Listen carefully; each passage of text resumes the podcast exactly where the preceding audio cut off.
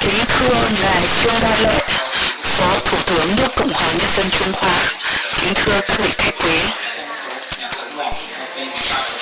kính thưa các quý ông, quý bà, kính chào buổi sáng. Hôm nay tôi rất hân hạnh và vui mừng được tham dự hội trợ triển lãm Trung Quốc ASEAN lần thứ 13 và hội nghị thượng đỉnh đầu tư thương mại Trung Quốc ASEAN lần thứ 13. Trước hết, tôi xin gửi lời cảm ơn chân thành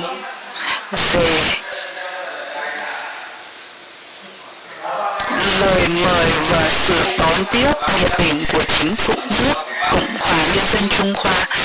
chính quyền khu tự trị dân tộc Choang Quảng Tây và ban tổ chức hội trợ Trung Quốc ASEAN lần thứ 18 đối với đoàn đại biểu Myanmar về tất cả mọi công việc để tổ chức một cuộc hội trợ tổng thể tại Nam Ninh.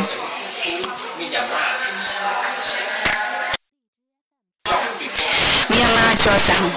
hội trợ Trung Quốc ASEAN là một biểu tượng cho mối tình hữu nghị, dụng giao lưu hợp tác thương mại giữa nhân dân hai bên.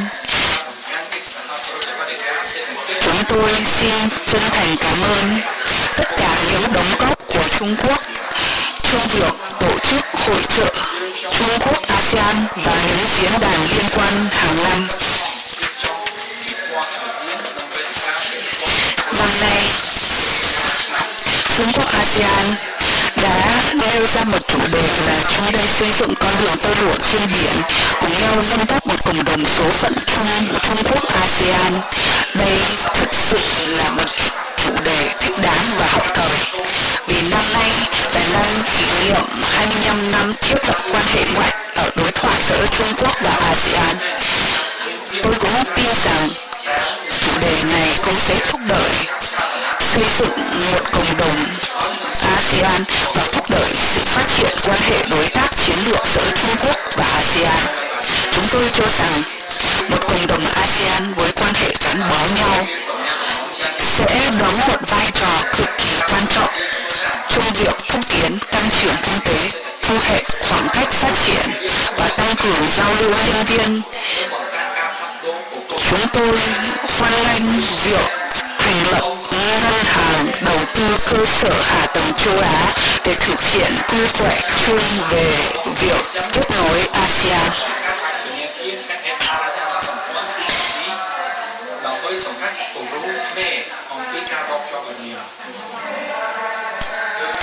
Vì Trung Quốc ASEAN nối liền nhau trên cả đường bộ và đường thủy, nên chúng tôi tin rằng đường tơ lụa trên biển thế kỷ 21 sẽ tạo thêm nhiều cơ hội về mặt phát triển thương mại, xây dựng cơ sở hạ tầng, cũng như giao lưu nhân viên, đồng, đồng thời mang lại lợi ích cho hai bên.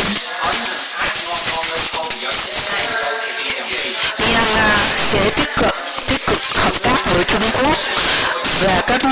viên ASEAN để thúc tiến xây dựng con đường tơ lụa trên biển thế kỷ 21 trên cơ sở tôn trọng với nhau, bình đẳng cùng có lợi và hiệp thương nhất trí. Chúng tôi đã chứng kiến cái quan trọng, cái then chốt trong chiến lược một mảnh đai một con đường là mở rộng cơ hội đầu tư và khai thác thị trường mới trong khu vực. Như vậy, con đường tơ lụa trên biển sẽ thúc tiến đầu tư trong ngành chế tạo, cơ sở hạ tầng và lĩnh vực tài chính, tài chính vân vân. Làm láng giềng gần, Trung Quốc và ASEAN có nhiều lợi ích và mục tiêu chung để hướng tới một cộng đồng cán bó hơn Myanmar sẽ tăng cường hợp tác với các nước thành viên khác của ASEAN và Trung Quốc, thúc đẩy nhất thể hóa khu vực Trung khuôn, khuôn khổ 2 cộng 7, mở rộng hợp tác trong các lĩnh vực. Kính thưa các ngài và các vị khách quý, kính thưa các quý ông, quý bà, chúng tôi tin rằng thông qua ký kết hiệp định nâng cấp khu mậu dịch tự do Trung Quốc ASEAN và hiệp định hợp tác kinh tế toàn diện Trung Quốc ASEAN chúng tôi chắc chắn sẽ thực hiện được mục tiêu là tổng kim ngạch thương mại giữa Trung Quốc và ASEAN sẽ đạt 1.000 tỷ USD. Tổng số đầu tư đạt 130 tỷ USD cho đến năm 2020. Chúng